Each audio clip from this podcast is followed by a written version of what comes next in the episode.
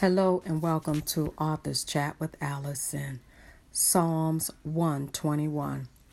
I will lift up mine eyes unto the hills, from whence cometh my help. My help cometh from the Lord, which made heaven and earth. He will not suffer thy foot to be moved. He that keepeth thee will not slumber. Behold, he that keepeth Israel shall neither slumber nor sleep. The Lord is thy keeper, the Lord is thy shade upon thy right hand. The sun shall not smite thee by day, nor the moon by night. The Lord shall preserve thee from all evil. He shall preserve thy soul. The Lord shall preserve thy going out and thy coming in from this time forth and even forevermore. Amen.